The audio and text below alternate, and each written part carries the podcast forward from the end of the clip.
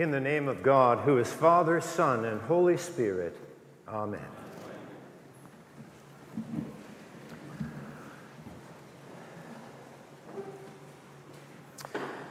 Before the first Star Wars movie, which came out in 1977, there was Star Trek, which first aired in 1966. But even before either of these, and this is definitely going to age me, there was Lost in Space, the story about the Robinson family, a family of four traveling through outer space in this rather antiquated spaceship with a rather odd shaped robot. Now, whenever the robot sensed any kind of serious danger or impending doom, it would call out to young Will Robinson, Danger, Will Robinson, danger. Some of you may recall that, most of you probably don't. Well, it doesn't take too much living life in this world to realize that life is dangerous.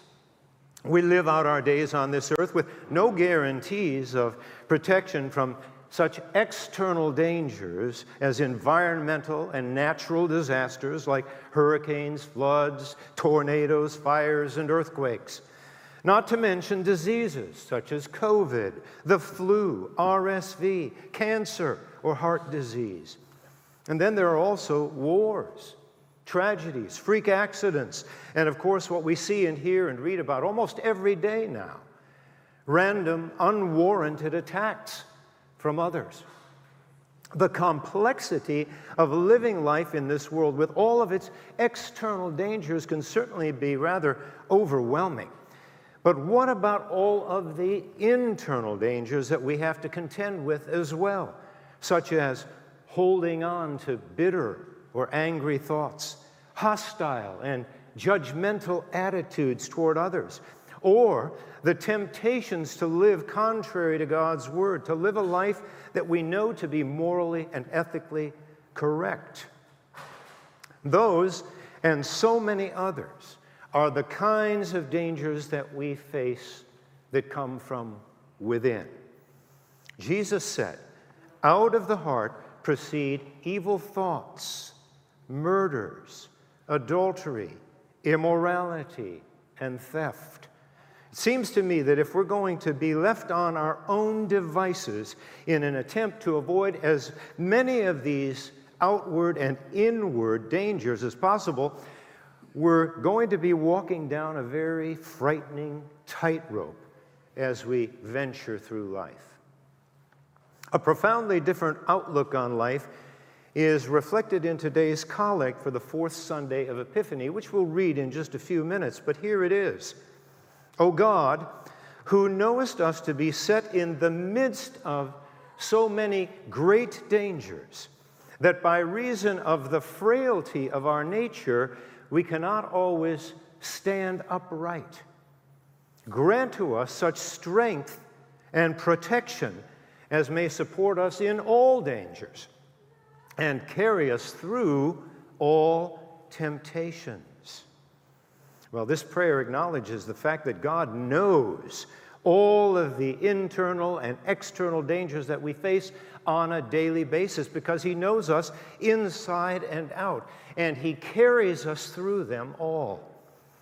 Which is precisely what we discover when we hear in that first chapter of Mark's Gospel about a man whom Jesus encountered in the synagogue at Capernaum, a man who was possessed by an unclean spirit.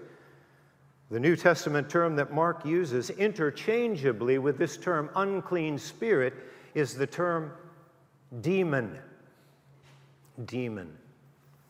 Not long after his baptism and temptation in the wilderness, we find Jesus, who is now accompanied by a small group of fishermen, his newly recruited disciples, in the seaside town of Capernaum a well known fishing community located on the upper northwest shore of the Sea of Galilee. As soon as the Sabbath had arrived, Jesus went into the synagogue and took the opportunity to teach all the people who were gathered there that day.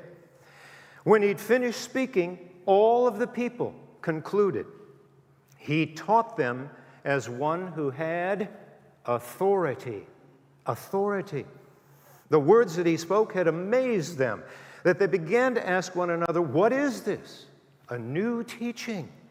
But the text makes it perfectly clear that their amazement was not just limited to the uniqueness of his teaching, but also to the tone and to the authority with which he spoke. His teaching and presence absolutely astonished them. The literal translation of that word astonished is to strike panic or shock.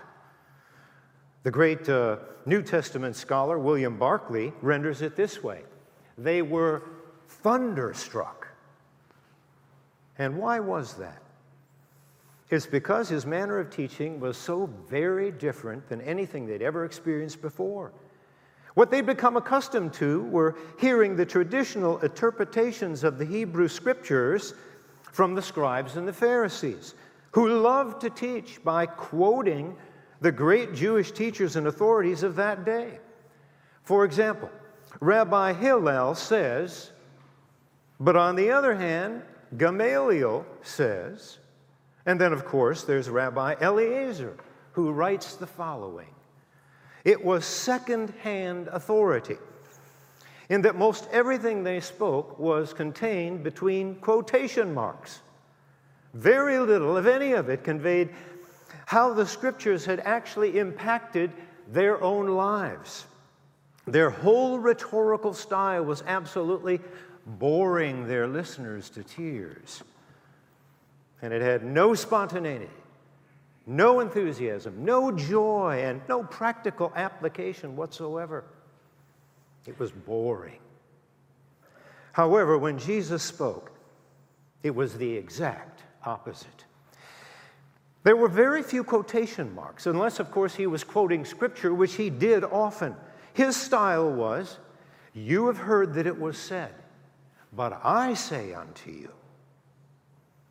His preaching was not only about God's Word, it was God's Word, spoken by the Word the Logos himself, which made everything very personal and it all began to make sense to them.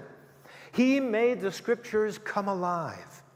When Jesus preached and taught the Word of God, his language and the imagery that he employed was clear, simple, understandable, and often painfully direct in its application as well to the lives of the hoi polloi, the common folk of his day. We see this over and over again throughout the Gospels, and especially in the stories that Jesus told, the parables, earthly stories, normal, everyday life stories, life scenarios that had some kind of a heavenly or spiritual meaning. So the people were absolutely mesmerized by Jesus' teaching. Well, the tension and the excitement which Jesus had created that day in the synagogue, was made even more palpable by the sudden and unexpected appearance of a man with an unclean spirit. Mark makes it perfectly clear that this poor man had, had somehow been invaded by an external force over which he had no control whatsoever. He was, in fact, possessed possessed by a demon, and actually, as we'll soon see, by more than one demon, by several demons. And clearly, he was not himself. We don't know how or why this man came under the control of these evil spirits, but what we do know is that this man's whole personality, his whole persona, had been altered by the demonic spirits that were inside of him usurping the very core of his being and actually speaking through his voice. They spoke through this man. So fully was he under the control of this evil that he renounced Jesus. Bellowing out, he said, What have you to do with us, Jesus of Nazareth? Have you come to destroy us? I know who you are, the Holy One of God which begs us asking the question what or who is an unclean spirit? What is a demon? Demon possession arises where there is some form of involvement with some cosmic force of evil. St. Paul reminds us of this in Ephesians 6, where he writes, For we are not contending against flesh and blood, but against the principalities and against the powers and against the world rulers of this present darkness. It applies to today as well. Against the spiritual host of wickedness in the heavenly places. He's talking about Satan, of course, and about his fallen angels, which are all around us. Jesus didn't cast all of them out that day or throughout his ministry.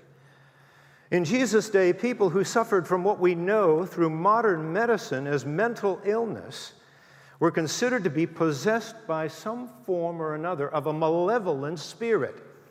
Certain kinds of mental aberrations, like manic depressive behavior, bipolar disorder, schizophrenia, result in varying degrees of abnormal, bizarre, and often unpredictable actions and behavior. I witnessed it almost every day for the 17 plus years that I worked at Star Gospel Mission. Isn't it interesting, though, that when we witness this or when we hear about it, about such behavior, we often use this expression whatever possessed him or her to do that. whatever possessed them to do that. In fact, in many previous centuries, people regarded all illnesses to be the result of some form or another of demonic possession. Oh, we can try to deny that God's adversary, the devil, or his army of fallen angels, does not exist. But St. Peter reminds us that your adversary, the devil, prowls around like a roaring lion, seeking someone to devour. Resist him, firm, steadfast in your faith.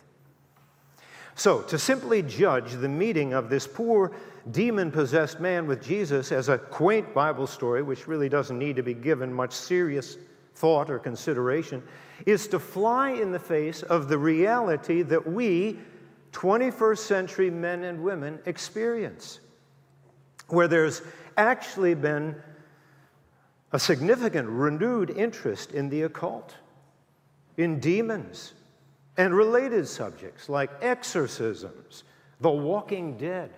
Never been able to figure that one out, can you?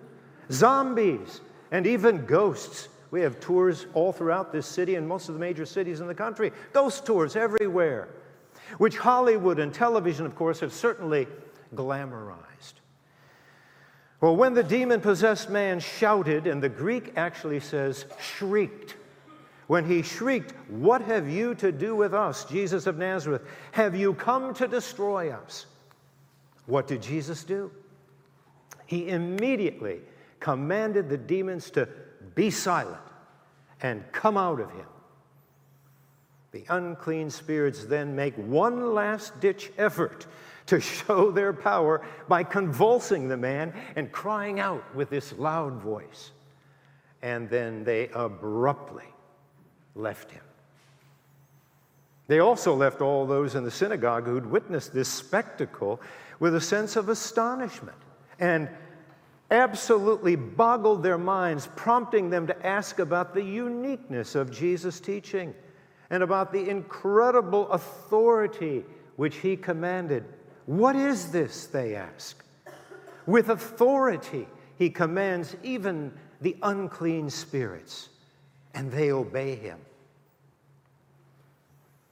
Throughout his earthly ministry, Jesus was able to quickly silence these demons who every time he encountered them identified him as the one who was sent from God. Oh, they knew full well, they knew exactly who he was. When you look at the whole of Mark's gospel, it becomes perfectly clear that Jesus did not want to be known, however, as simply Mr. Fix It. He did not want people to find room inside their hearts for him simply because he was this great miracle worker, because he could be called upon at any given time to place bandages on the wounds of people's lives, healing the sick, cleansing the lepers, restoring sight to the blind, hearing to the deaf, speech to the dumb, making the lame walk, and yes, even raising the dead to life.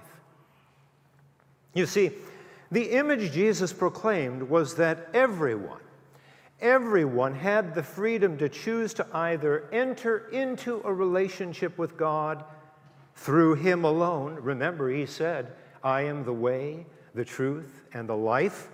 No one comes to the Father but by me. They could either enter into a relationship with God through Jesus Christ, or they could choose not to. Jesus did not come proclaiming that he was going to remove all of the cares, the worries, the troubles, the sicknesses, the tragedies, and random dangers that occur all around us all the time. No, no, rather, he came to accomplish an even greater purpose than this. He came to pay for and eradicate the sin debt that all of us were shackled with. And just how did he do that?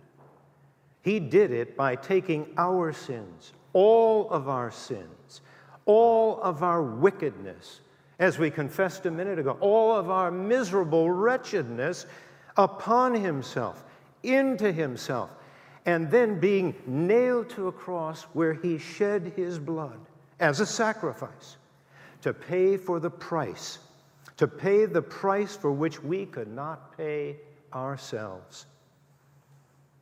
And he washed us clean from all of our sins and have our relationship with God as a result completely restored, put back together.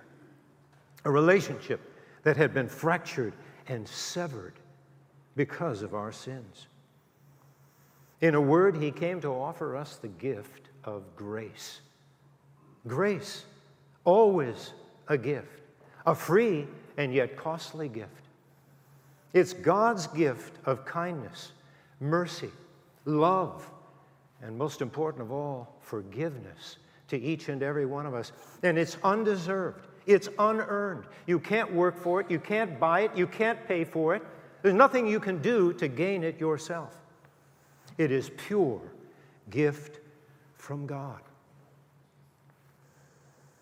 To all of us who live lives that are cluttered by all kinds of cares and worries every day, and who may even wonder sometimes whether or not life is worth living. Jesus proclaims resoundingly that it is. It is because God is love. And His love is the very foundation upon which our lives need to be anchored anchored if they are to stand strong against all of the dangers that come at us from both without and from within. Jesus came to tell you and me that the love of God is a love which cuts through the darkness in our lives and through all of the, the uncertainties, pushing back all of our fears, emboldening our steps, and making every day of our life a pilgrimage through life it is that, it is a pilgrimage worth living. Whenever I think about this passage from Mark and about the demon possessed man, a man's smiling face appears before me. His name is John. He's a tough guy, but a small guy, only about five four. And at one time, he lived at the Star Gospel Mission where I served. John had some very serious anger issues that caused him to start a fight at the drop of a hat with even the biggest, toughest bullies and ex cons at the mission, on the streets, and at the construction sites where he worked, often leaving him beat up and badly injured, and costing him the loss of one job after another. He just could not hold on to a job. John told me that his, his past had been riddled with angry, uncontrollable outbursts and a hair trigger temper that caused him to want to pick a fight with most anyone. As a result, it had alienated him from most everyone, including his own family. People avoided him like the plague because they never knew when he was going to fly off the handle and hit someone. Well, one day John came to me and he said, Pastor Christian, I think there's a demon living inside of me, and I just don't know what to do to get rid of it. Well, for the next two weeks, I asked John to come and pray with me every day after work. Then I told him that whenever he felt that demon raising its ugly head, he should say these words Whoever and whatever you are, in the name of the Lord Jesus Christ, I command you to leave, depart from me, and never, ever return. Well, two weeks passed. We prayed every day, then three, then four weeks. And then late one Thursday afternoon, I'll never forget it, John came back from work and he said, Pastor, something incredible has happened to me today. This big guy that I work with, who's been taunting me for the past several weeks now, just daring me to take him out, take a swing, punch his lights out. And I was about to do just that when I repeated what you had told me to say in your office. And somehow, somehow, instead of hitting the guy, I just smiled at him and walked away. And then John said, In that very moment, I just knew that that old demon had up and left me. Had up and left me. Well, John exemplifies what Jesus once said that the light shines in the darkness, and the darkness has not overcome it. And what John the Apostle said in his first epistle Greater is he that is in you than he that is out there in the world. This morning, I'm going to ask each one of you to pose this question to Jesus. In your mind and in your heart, I want you to pose him a question What have you to do with me, Jesus of Nazareth? Let's make it personal. What have you to do with me, Jesus of Nazareth? My friend John experienced a true miracle in his life when that demon of anger just up and left him. I wonder is there anything in your life, anything at all, that in the name of Jesus you need to command to leave you, to be cast out of you? No, not necessarily a demon per se but some area of darkness in your life, something that you're holding on to, something that's preventing you from living life fully. Most of us within the family of believers in this church can acknowledge the, the desperation that exists because of the dis-ease, dis-ease caused by the guilt and the shame of something in our past that continues to haunt us that we just can't seem to get rid of. Or of a relationship in your life that's been damaged or tarnished by some harsh, insensitive, or ill spoken word. Or some biased, prejudicial attitude that you're still clinging to. Or some unresolved anger, grudge, or resentment that you're harboring towards someone else, maybe someone even in your own family. Or your refusal to let go of the heartbreak and pain over a friend's or spouse's unfaithfulness toward you. Or perhaps you're battling for control of some addiction that you just can't seem to overcome, no matter how hard you try.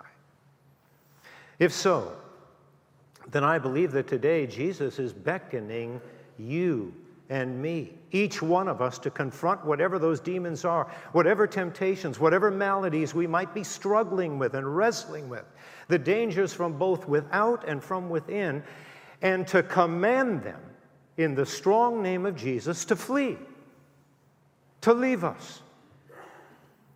I wonder if, like my friend John, you're looking forward to having that kind of a miracle occur in your life. Well, if you do, then there's one miracle that can undergird and give more meaning to your life than anything else in the entire world. It's the miracle of the life, the death, and the resurrection of Jesus Christ from the dead, and his love for forgiven sinners. You heard right, forgiven sinners. That's what we are.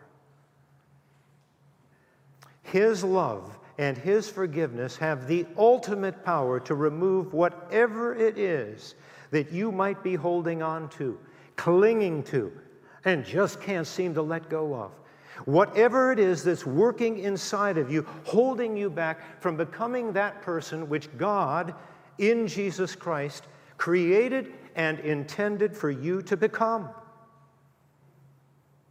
If you want to experience that miracle for yourself, it's yours. It's yours for the asking. Ask and it shall be given you. Seek and ye shall find. Knock and the door shall be opened unto you. And when you do, know this that the power of the Holy Spirit given to you already in the waters of baptism, working within you even now, is eager to grant you your request. So, what have you to do with me, Jesus of Nazareth? You ask. His answer everything. Everything. Amen.